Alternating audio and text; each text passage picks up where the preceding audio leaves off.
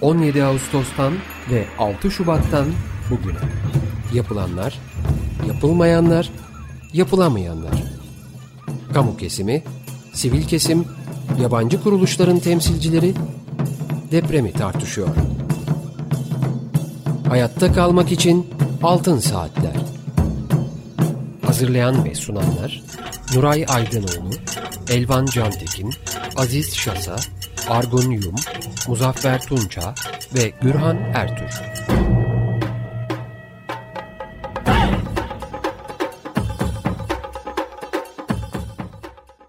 Açık Radyo'dayız. Altın Saatler programı deprem özel yayınındayız.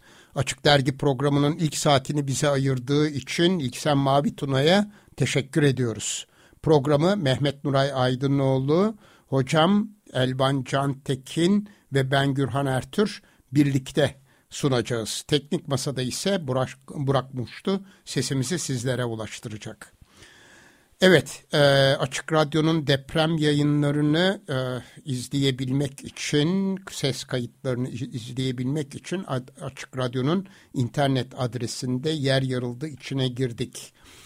Dosyasını e, dosyasına ulaşabilirsiniz. Aynı zamanda bu dosya içinde yayınların deşifre edilmiş metinlerini de bulacaksınız.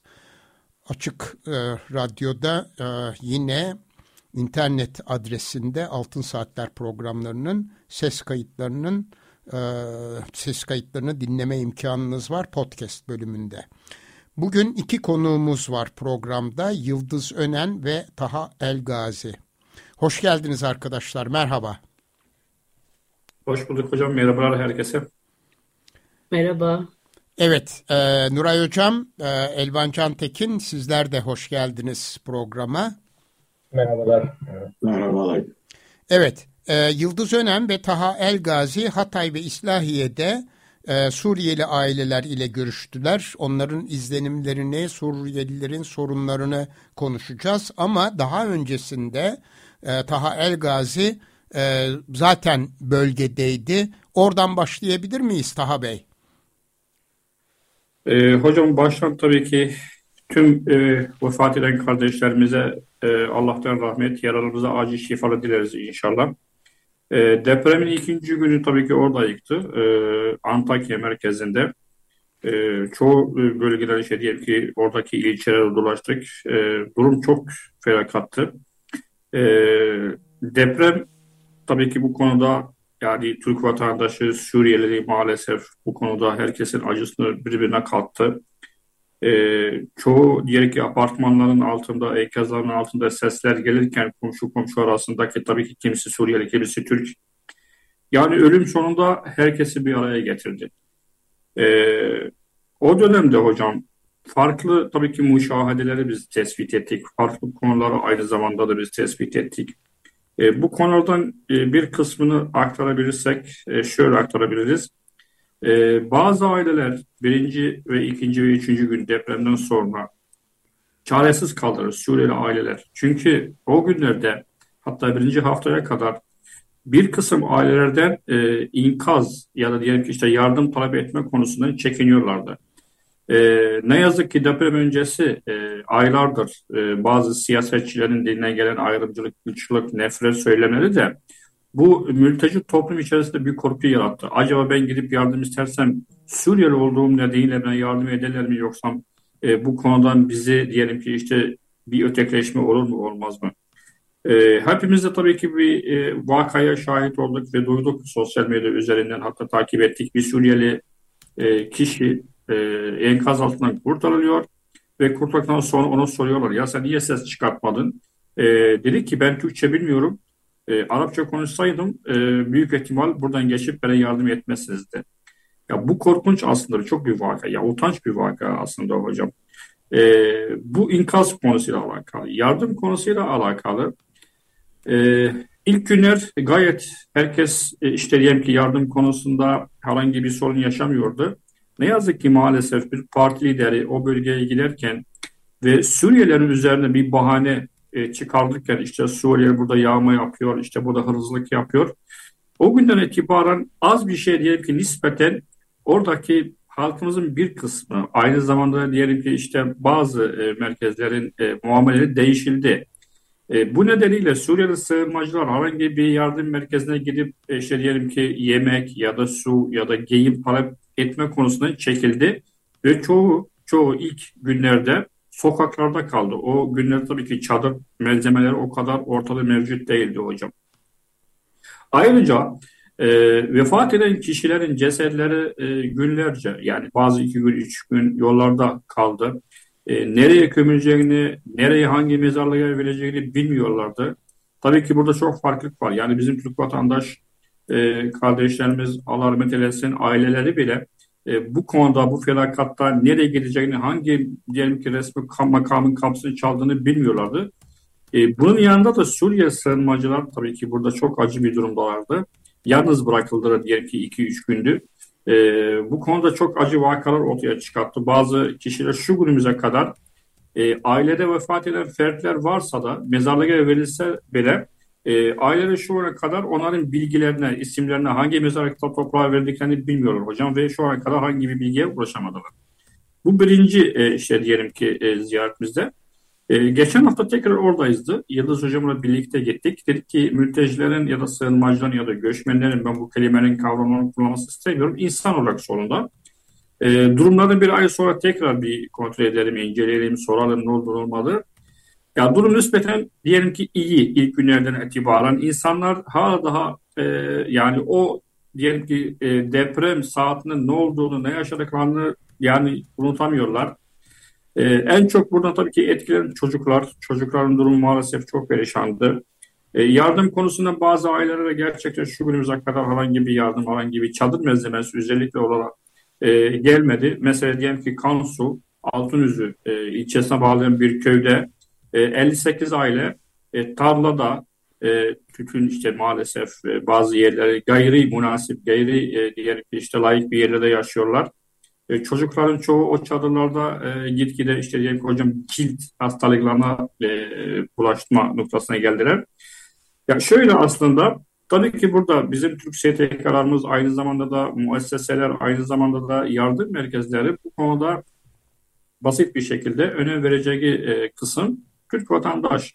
E, Suriye sığınmacıların e, yanında bu deprem sonrasında e, yani diyelim ki sivil toplum kuruluşları Suriyeli olsun Türkiye olsun hala daha biraz uzak mesafede duruyorlar. Mesela hocam bu konuda mesela sadece bir çorba verip de ya da diyelim ki bir gemi verip de bitmiyor. Mesela şu an insanların geleceği nerede olacak? Yani şu güne kadar bazı ailelerde biz görüşürken ailelerde mesela diyelim ki bir kişi baba olarak e, yani avradını, eşini, çocuklarını kaybetti. Adam hala o diyelim ki şok e, noktasını yaşıyor. Adamla konuşuyoruz. Adam bir an gülüyor, bir an işte diyelim ki hüzün içinde yaşıyor.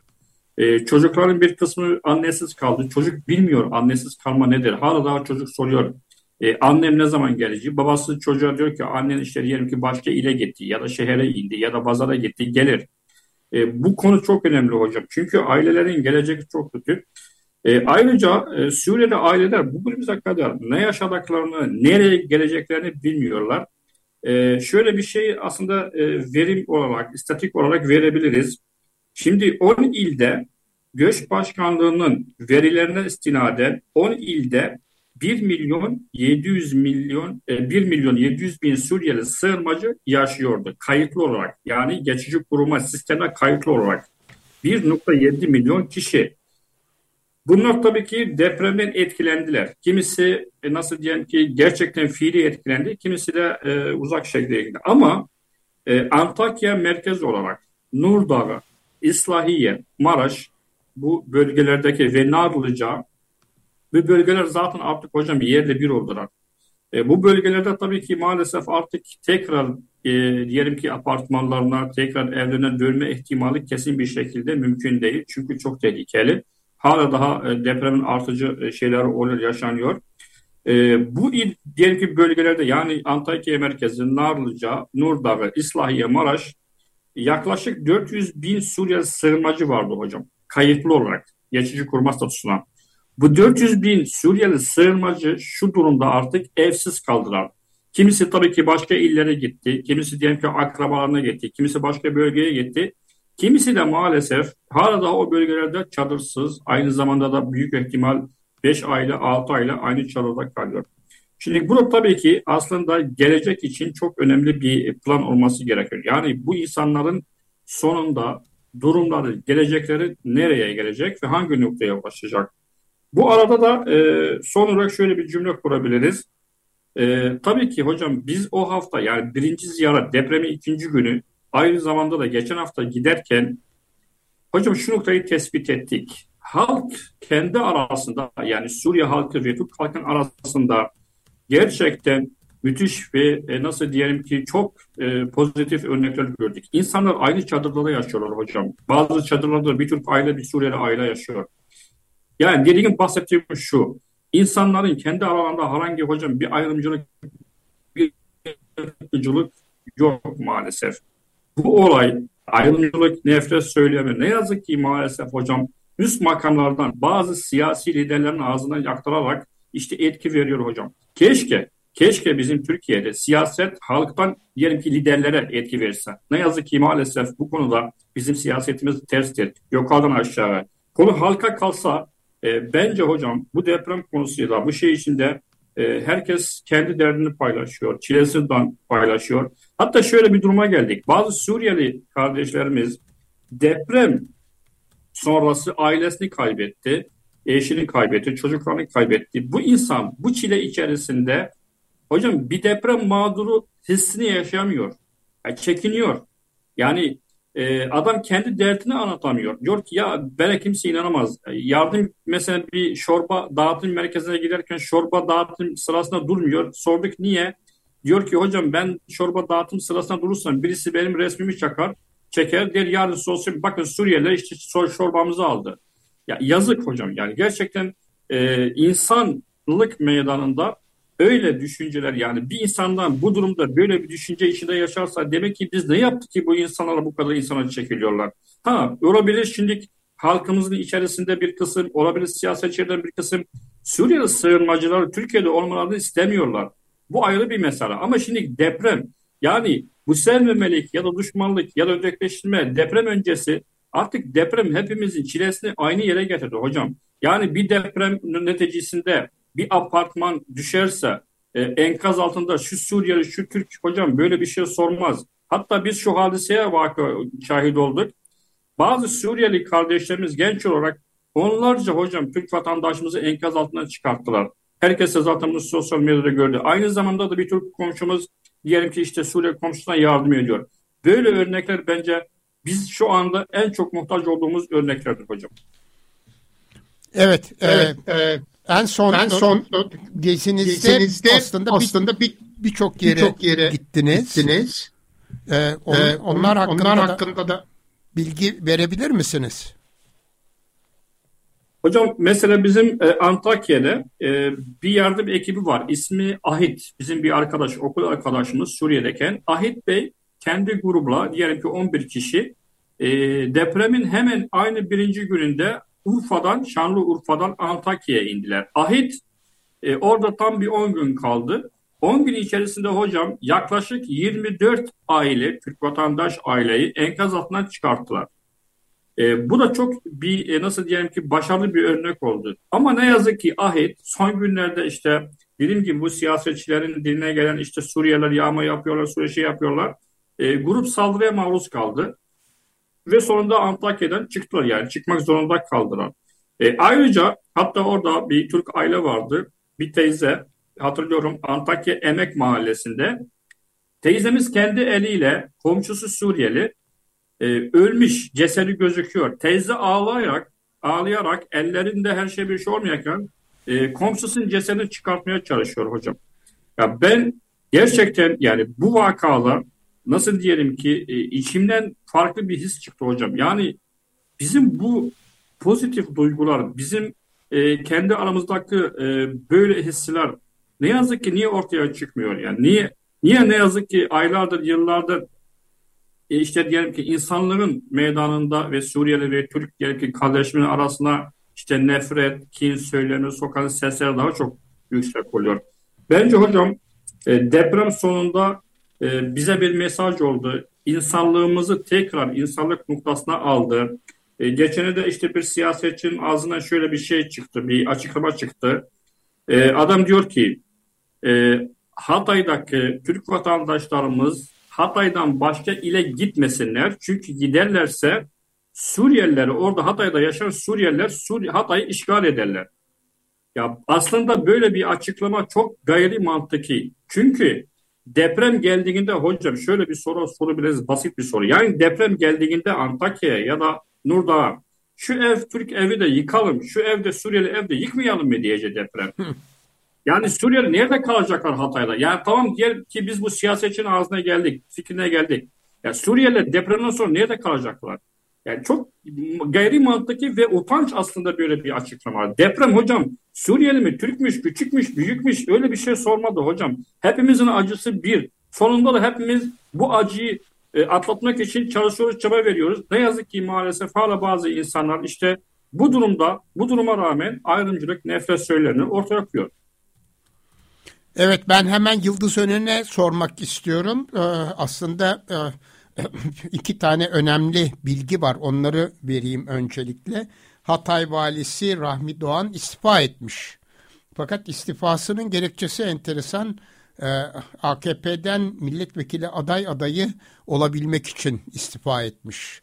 Ee, yoksa yani bu deprem e, sırasında e, gerekli tedbirleri, önlemleri almadığı, müdahale çalışmalarını e, gerçekleştirmediği için sorumluluk hissedip e, istifa etme durumu söz konusu değil. Bir de Kılıçdaroğlu e, dün itibariyle bir açıklama yaptı. Hatay'da ve iki yıl içinde Suriyelileri e, kendi ülkelerine göndereceklerine dair. E, bu o, konu üzerinde çok fazla yorum yapmamıza gerek yok ama e, özellikle Antakya merkezde çadır kentteki koşullar ve diğer yerlerdeki çadır, e, çadır kentlerdeki e, koşullar konusunda Yıldız gözlemlerini rica ediyoruz. E, merhaba herkese. E, biz Antakya merkezi itfaiye çadır kentine e, gittik. E, ardından Altınözü'nde e, Kansu köyündeki e, dağınık şekilde ikişerli üçerli çadırları ziyaret ettik. En sonunda İslahiye'deki Atatürk Mahallesi'ndeki ondan fazla çadırın bir caminin yanına konuşlanmış olan çadırları ziyaret ettik. Dolayısıyla birden fazla çadır kent ve çadır bölgesi hakkında e, fikrimiz e, oluştu. E, gördüğümüz en değerli toplu olan yer itfaiye çadır kenti e, idiydi. Yani birer tane kadın ve erkek banyosu, yedişer tane de kadın ve erkek tuvaleti vardı. Bu bayağı bir lüks sayılıyor. Diğer ne Kansu köyünde ne İsrail'deki çadırlarda böyle bir olanak yoktu. E, tabii e, çadır itfaiye çadır kentinde herhalde bir 50'ye yakın çadır e, vardı. Onar kişiden hesaplarsanız 500'e yakın insana e, birer banyo, yedişer de tuvalet e, ne kadar lüks e, yani sizin e, imaj şeyinize e, e, inisiyatifinize bırakıyorum ama e, son derece e, sınırlı olanaklar olduğunu gördük. E, bugün galiba 37. gün ve 37. günde e, aktarabileceğimiz izlenimler hala en büyük sorun e, insanca yaşanabilecek çadır. E, dün akşamki yağmurdaki selde zaten gördük. E, bizim hem itfaiye çadır kentinde gördüğümüz hem diğer yerlerde gördüğümüz çadırların %90'ı yağmura dayanıklı değildi. E, biliyorsunuz bu deprem olaylarında sizin de e, programlarınızın pek çoğunda e, ısrarla altını çizdiniz. E, bütün deprem hikayelerinden AFAD sorumlu. E, Valla 3 bölgede toplasak 10 tane AFAD çadırı görmedik. Bu arada AFAD çadırı diğer çadırlara göre en azından yaşanabilecek olanaklara, yağmura dayanıklılık açısından sahip. Diğer gördüğümüz çadırlar hani tatile gidersiniz çadır kurarsınız ya bu tür çadırlar ya da muşambadan e, çadırlardı. En kötü çadırlar e, Kansu e, köyündeydi. E, e, yazılarımızda da paylaştık. E, tütün serası. Hani var ya böyle tütünü ekiyorsunuz üzerine muşamba çekiyorsunuz. İnsanlar tütün serasının içerisine battaniye serip e, yatıyorlar. Ya da halı sahanın dibine iki tane gene muşambadan e, çadır e, yapılmış. E, orada e, kalıyorlar. E, daha önceki programları da ben dinlediğim için e, benzer problemlerin hala devam ettiğinin altını çizmek istiyorum. Hala en önemli ihtiyaç çadır. İnsanca yaşanabilecek çadır, temiz su, elektrik, tuvalet, yemek, hani psikolojik destek falan da demek istiyorum ama artık bu o kadar temel ihtiyaçlar karşılanmadığı için ikinci sırada e, kalıyor ki. O bile Ama, lüks e, lüks e, durumunda. Şimdi bir küçük ara vereceğiz. Reklam arasına gideceğiz. E, bir buçuk dakika sonra tekrar yayına döneceğiz Yıldız. Seni dinlemeye devam edeceğiz. Evet, Açık Radyo, Açık Dergi programının ilk saatinde Altın Saatler programı deprem özel yayınındayız. Konuklarımız Yıldız Önem ve Taha Elgazi. Hatay ve İslahiye'de e, yaptıkları e, dolaşmada Suriyeli aileler ile görüştüler. İzlenimlerini dinlemeye devam ediyoruz. Evet Yıldız bıraktığımız yerden devam edelim lütfen. Ya bu psikolojik destek bence çok önemli. Ee, biz e, Ela e, Elgazi de bizimle beraber geldi. E, kadınlarla baş başa sohbet etmek için. E, çoğu Türkçe bilmediği için e, Arapça çeviride bana yardımcı oldu kendisi. E, kadınların tabii e, farklı e, sorunlar da e, yaşıyorlar. E, bugün bir e, arkadaşla konuşuyorduk.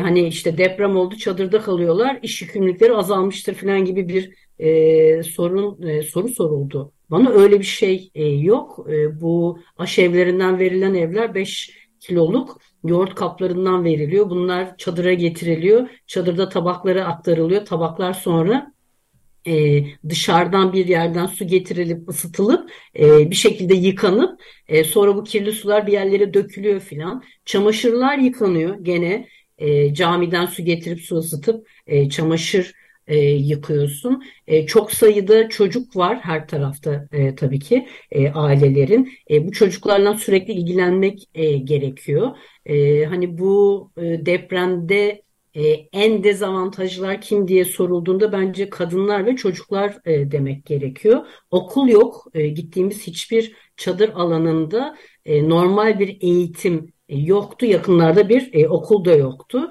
E, daha önce bu programda e, da söylenmiştir. Antakya'da zaten hayat diye bir şey kalmamış. Her taraf enkaz, her taraf e, yıkıntı e, ile e, dolu. E, bazı işte bu itfaiye kent, e, itfaiye çadır kentinde e, okul diye bir e, tabela var. E, içeri giriyorsunuz e, boyama kitapları ve oyuncaklar var. E, çocuklara ders adı altında bunlar veriliyor. Arada bir birileri gelip imza alıyorlarmış hani derslere katılınıyor e, diye. E, gene bir çocuk e, parkının içerisinde psikolojik destek diye bir tane e, branda asmışlar. Ben de çok merak ettim nasıl bir destek e, veriyorlar diye. İşte oyun parkında oyun oynuyor. Çocuklar böyle psikolojik destek e, almış oluyorlar.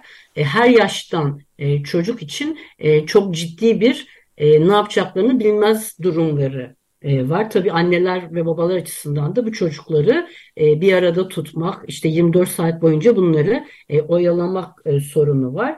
Doğru dürüst elektrik yok. İtfaiye çadır kentte vardı ama ne Kansu köyünde ne İslahiye'de ne diğer yerlerde elektrik yok. Telefonlarını da bir yer bulup o da bir yer nasıl bulunabilirse işte bir kafe, bir e, ne bileyim Kızılay e, çadırı, AFAD çadırı falan gibi yerlere gidip telefonlarını şarj ediyorlar. 24 saat 48 saat boyunca e, bir daha şarj etme e, şansları yok. Öyle olunca da dış dünyayla ilişkileri kalmamış durumda. Taha altını çizdi. Ben de bir kez daha altını çizmek istiyorum. Sonuçta 1 milyon 700 bin Suriyeliden bahsediyoruz. Hulusi Akar'ın açıklamasına göre 11 Mart'ta yaptığı açıklamada 55 bini Suriye'ye gitmiş. E, diyelim ki 100 bini de diğer illere işte Mersin'e, İstanbul'a vesaireye gittiler. E, geride 1 milyondan fazla Suriyeli e, kalmış e, durumda. Aynı şekilde yoksul Türkiye'lilerin de çok sayıda hala deprem bölgesinde olduğunu e, gözlemledik.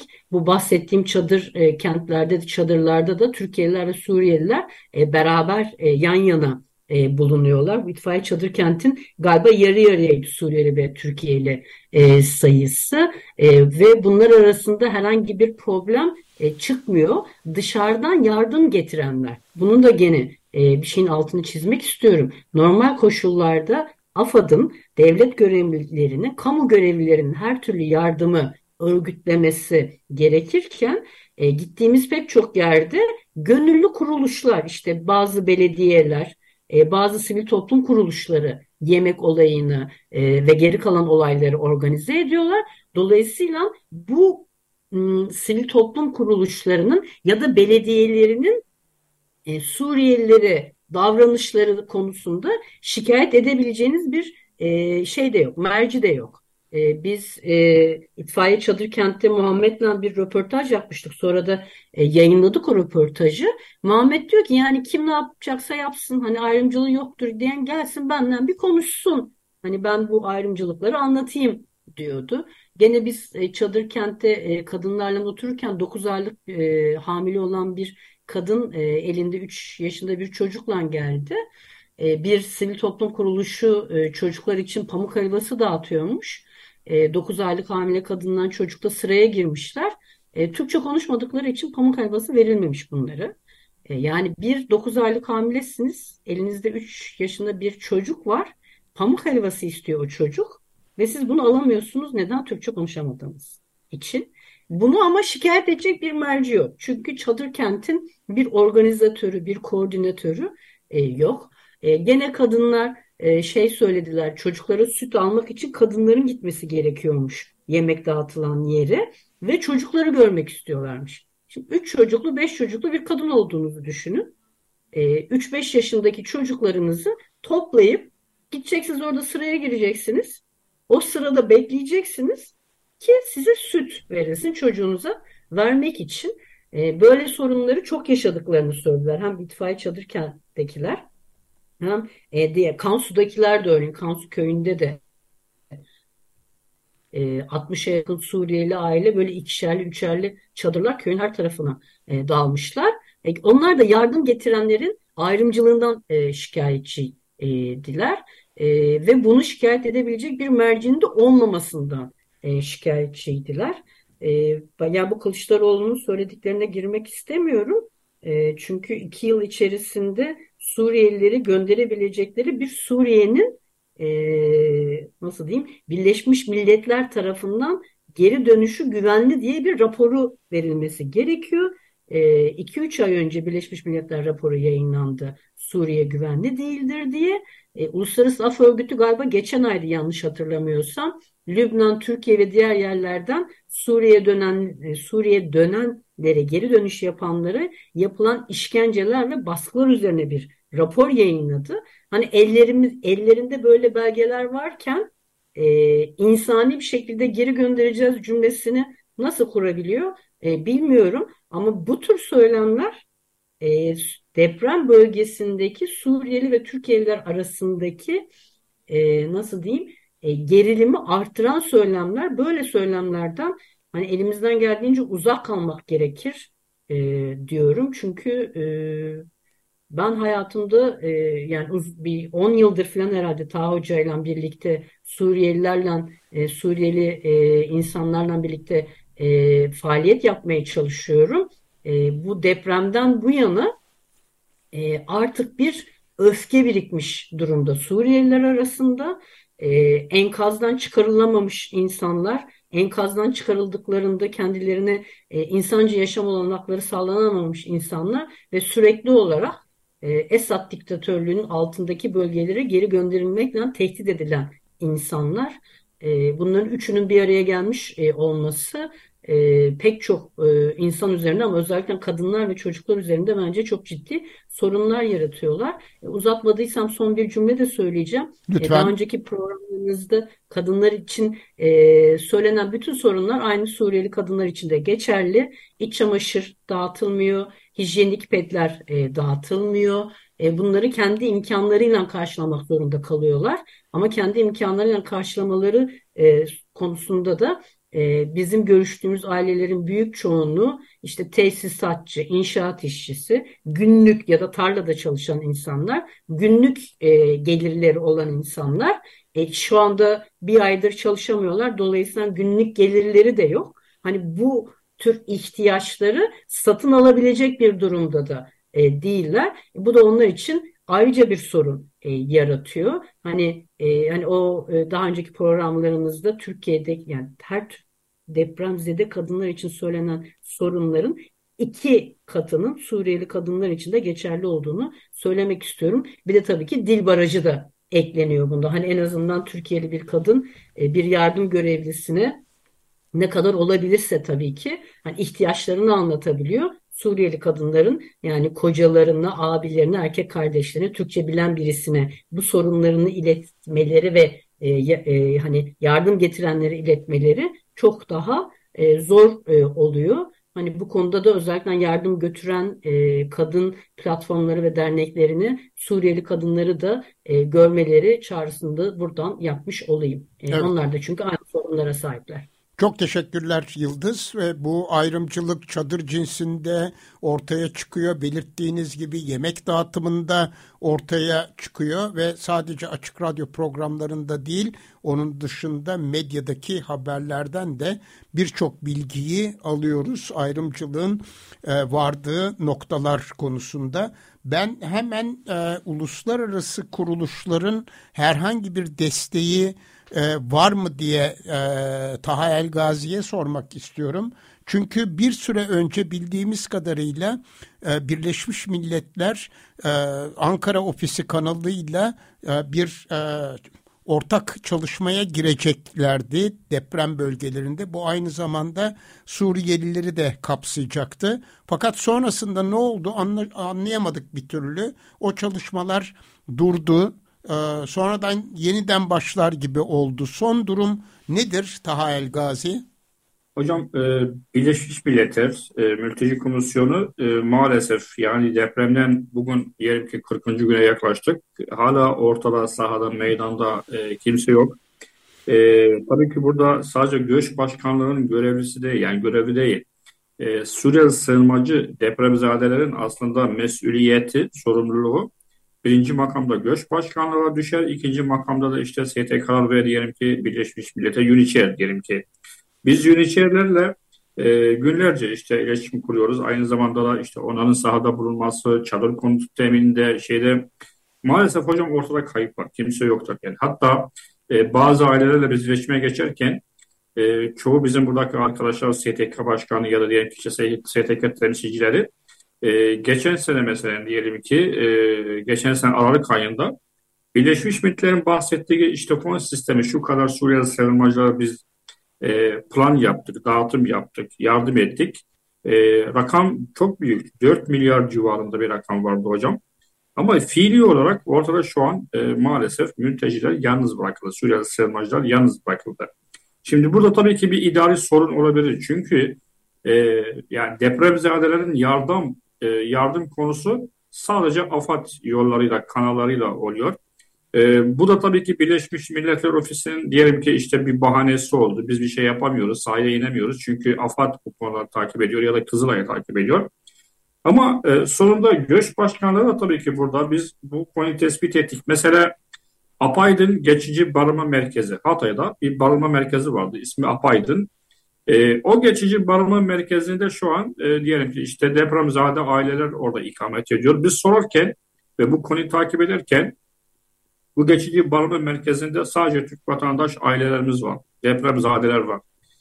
E, biz tabii ki şöyle bir şey düşünüyoruz. Keşke göç başkanlığı geri gönderme merkezlerini aynı zamanda da bu geçici barınma merkezlerini müşterek bir şekilde hem Suriyeli ailelere hem de Türk kardeşlerimizin ailelerine açsaydı ve oradaki depremzede bu konteynerlarda, bu çadırlarda yani diyelim ki nezle etseydi. Ama maalesef böyle bir şey olmadı.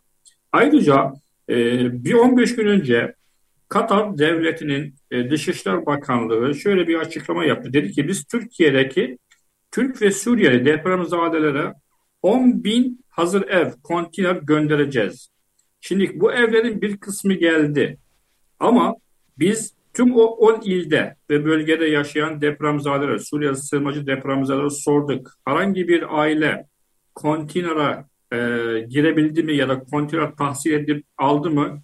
Şöyle bir cevap bize geldi. Biz çadırı bulamadık, konteyneri ancak 10 yıl sonra buluruz. Bu da tabii ki aslında yani bu soru bir hak sorusu da hocam.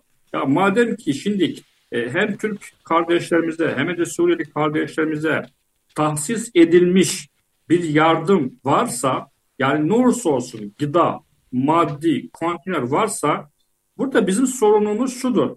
Sığınmacılara, mültecilere bu yardım ulaştı mı gelmedi mi? O çok önemli aslında bir soru. Bir de bu soru aslında eleştiri değil. Bu soru insanların hakkı. Yani şimdi Suriyeli sığınmacılar tabii ki son günlerde şöyle bir baskı altında kaldılar hocam. Ben tekrar şu noktayı vurmak istiyorum. Ha, toplumun içerisinde bir kısım Suriyeli sığınmacıları deprem öncesinde sevmiyordu. Ya da burada kalmalarını istemiyordu. Siyasetçilerin bir kısmı da bu nefret söylemlerini sürekli mülteci üzerine alıyorlardı. Ama keşke bir gün siyasetçilerin ağzından gelen bu nefret söylemleri, keşke mültecileri, bu Suriyeli kardeşlerimizi Türkiye'ye geldiren ya da getiren politikayı eleştirselerdi. Ben bugüne kadar bir siyasetçinin Esed rejimin üzerinde bir eleştiri duymadım. Ya mülteci sonunda bu insan sonunda bir sorun kaynağı değil hocam. Yani sonunda bu bir mağdur bir insan.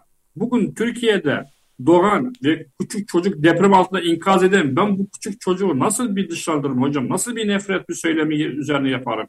Yani şu an deprem bölgesinde onlarca onlarca Suriyeli çocuk annesiz babasız kaldı. Annesi babası ne yazık ki maalesef hayatını kaybetti. Yetim kaldıran. Ya gelip de ben bu çocuğa 6 yaşındaki, 7 yaşındaki ya da 5 yaşındaki Suriyeli olduğu diye çocuğa nefret söylemi söyleyebilirim. Ya bu insanlık dışında aslında. Ya dedim gibi insanlar tamam 10 yıl oldu, 12 yıl oldu burada yaşıyorlar. Ama bu insanları aslında bir buraya getiren politikayı aslında eleştirmemiz gerekiyor. İkincisi bu da çok önemli. Bu yıllara kadar insanları mültecilik durumunda tutan bir politika var hocam. O çok önemli. Yani şimdi halkımız, toplumumuz, Türk halkımız sanıyor ki Suriyeli sığınmacılar kendi iradeleriyle burada kalıyorlar. Keşke bir gün önce Esed rejimi gitse de, keşke hocam bu durum bitse de, hocam toplumun yüzde altmışı, yüzde yetmişi aynı gün döner. Ya şimdi Esed rejim yani Birleşmiş Milletler'in kararı çıktı, işte adam katil belli edildi, kimyasal silah kullandı. Bunların hepsi Birleşmiş Millet'in raporunda yer aldı hocam. Buna rağmen ya buna rağmen bu kadar katletti, bu kadar canilik yaptı, bu kadar kimyasal silah kullandı kendi halkına. Hala daha toplum içinde kimisi soruyor. Ya siz niye dönmüyorsunuz Esed'in yanına? Ya Esed Birleşmiş Milletler'in kendi raporlarında cani, kimyasal silah kullanan bir kişidir halkına. Nereye dönücü bu millet? Ya keşke, dedim ki hocam, keşke yani deprem bizim için bir mesajdır. Hepimiz için. Yani depremde bugün hepimiz hatırlıyoruz. Bir kiracı ve ev sahibi aynı çadırda buluştular hocam. Bir gün önce ev sahibi kiracısıyla işte zam yapacağım, şey yapacağım diyordu. Bir anda herkes işte her şeyi kaybetti. Biz de böyleyiz. Türk'ü, bugün muhaciri, mültecisi, göçmeni, Arabi, Alevi, Kürdü, Türk'ü. Hocam deprem bunu ayırmadı. Yani ben şöyle bir şey vurmak istiyorum son cümle olarak hocam. Deprem öncesi deprem sonrası gibi değil hocam. Yani mücadelemiz bu konuda bu hayatta bir. Ama ne olursa olsun mültecileri hatta bir kısım toplumda sevmiyorsa bile siyasetçilerden herhangi birisi nefret söylemi kusuyorsa ya şu depremi yani atlatana kadar, şu felakatı, şu acıyı atlatana kadar hadi şu mültecilerin yanında duralım. Sonunda bu bir insan. Kocası ölen diyelim ki bacılarımız var. Babasını annesi kaybeden çocuklarımız var. Ya bunlar da sonunda insan. Sokakta şu güne kadar yaşayan ve kalan insanlar var. Ve biz gözümüzle gördük. Hala daha bazı insanlar bugüne kadar apartmanın önünde bekleyip işte annesinin ya da avradının ya da diyelim ki işte kardeşlerinin ya da çocuklarının cesetlerini enkaz altından çıkartmasını bekliyor. Hocam çok acı.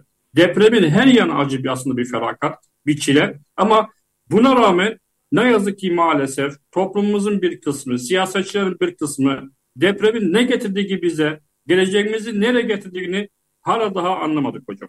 Evet aslında gelecek açısından da e, ciddi belirsizlikler e, var olduğu anlaşılıyor. Çünkü konuşmanızın başında belirtmiş olduğunuz e, şu anda deprem bölgelerinden diğer kentlere geçmiş olan Suriyelilerin belli bir süre o yerlerde kalmaları e, söz konusu. Fakat sonrasında geri döndükleri zaman ne yapacaklar? Nerede barınacaklar? Burası ciddi bir soru işareti. Siz özellikle deprem bölgelerindeki illerinden e, ayrılan e, Suriyelilerin nereye gittiği konusunda bilgiye sahip misiniz? Bunlar kayıtlı mı gidebiliyorlar? Nasıl oluyor ve onları e, bulundukları yerlerde, gittikleri yerlerde e, izlemek, koşullarını öğrenmek mümkün olabiliyor mu? Hocam bu konuda tabii ki göç başkanlığının kararlarına, kararına istinaden şöyle bir durum e, oldu. E, deprem bölgesinden başka ile e, gidenler için tabii ki herkes şimdi şöyle bir durum var. İstanbul'a sadece 5 ilden e, depremzedelere gelebilir. Malatya, e, Adıyaman, Maraş, Hatay ve e, Gaziantep. Başka bu iller harici kimse İstanbul'a yerleşemez.